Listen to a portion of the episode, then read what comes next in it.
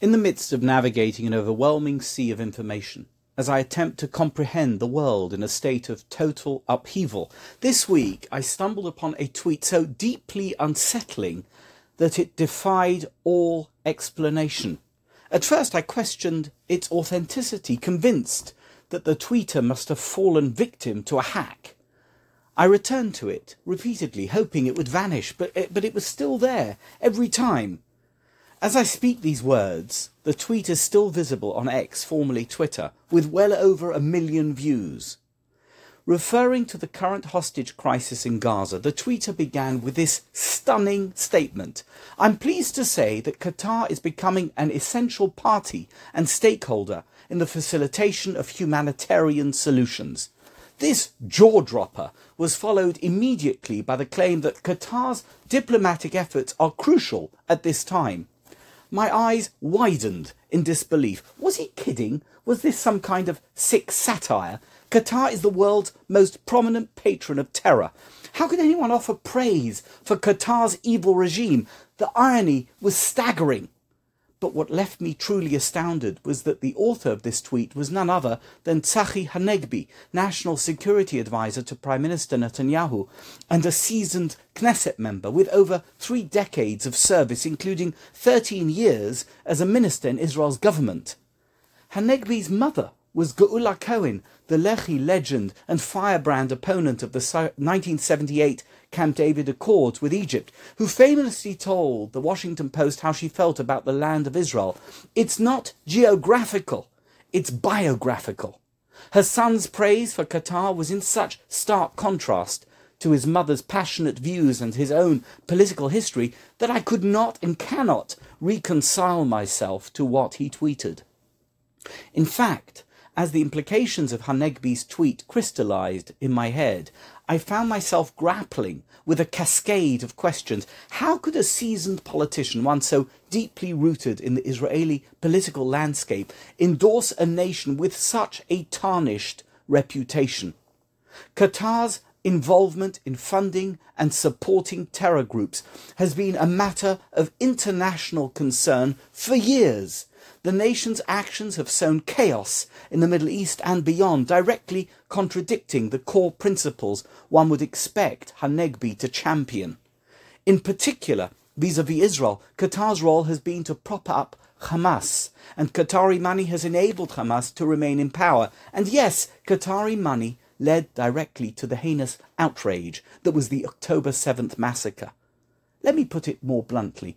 The fourteen hundred innocent lives lost in southern Israel and the heart-wrenching abduction of two hundred twenty hostages into Gaza by brutal Hamas monsters, and indeed the suffering endured by ordinary Palestinians in Gaza as a result of Israel's inevitable response to the October seventh massacre, all of these tragedies can be traced back to the opulent marble-paved palaces in Doha.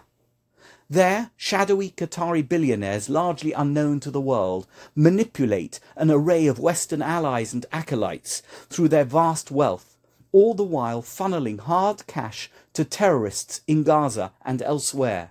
This cash is the oxygen that enables the murder and mayhem perpetrated by these agents of evil, whose Qatari puppet masters are now being praised by a leading Israeli politician as an essential party and stakeholders in the facilitation of humanitarian solutions. The Orwellian irony here is so extreme that it borders on the absurd.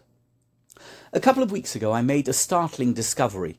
One of Beverly Hills' fanciest hotels, the Maybourne, just over a mile from where we live, is co-owned by two individuals, Hamad bin Khalifa al-Thani, H B K, the former Emir of Qatar, and father of the current emir, and his cousin Hamad bin Jassim bin Jabir al-Thani, H B J, the former Prime Minister of Qatar. In addition to the Maybourne, they also own four luxury hotels in London, U K, Claridge's, the Connaught, the Barclay, and the Emory, set to open this winter. There is also a Maybourne hotel in the south of France. Perhaps even more shockingly, it was under the leadership of these two men that Hamas was invited to establish their headquarters in Doha. Notably, H B J is on record for making not just anti-Israel but vile anti-Semitic remarks, a distinction without a difference, in my opinion. The evidence is unequivocal. Both H B K and H B J have ties to Hamas.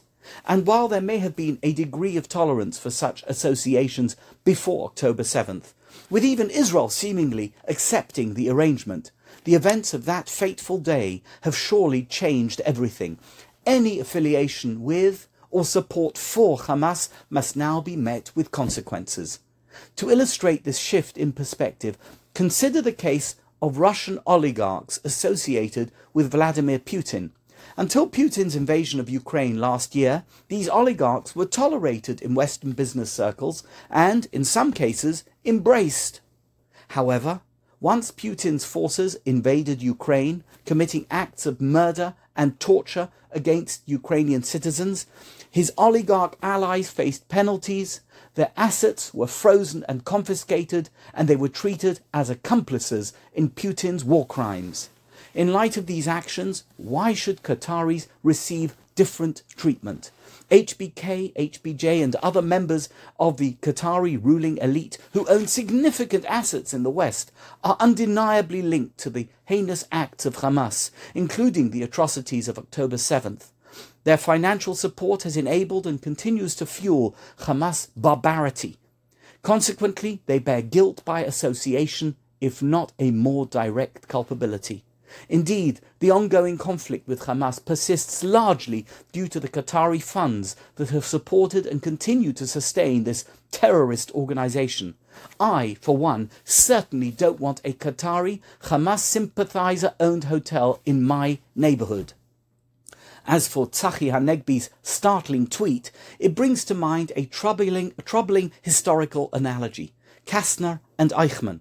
Rudolf Kassner, a Jewish activist in Budapest, negotiated the rescue of sixteen hundred Hungarian Jews in nineteen forty-four with Adolf Eichmann, one of the architects of the Holocaust.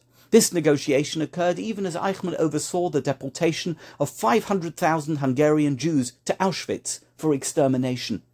Qatar's leaders, just like Eichmann and his Nazi associates, have their hands elbow deep in the wanton slaughter of Jews, and ironically, in the suffering of Palestinians in Gaza. No one should be praising them for helping to secure the release of hostages whose cruel kidnapping was facilitated by them in the first place. It really is as simple as that.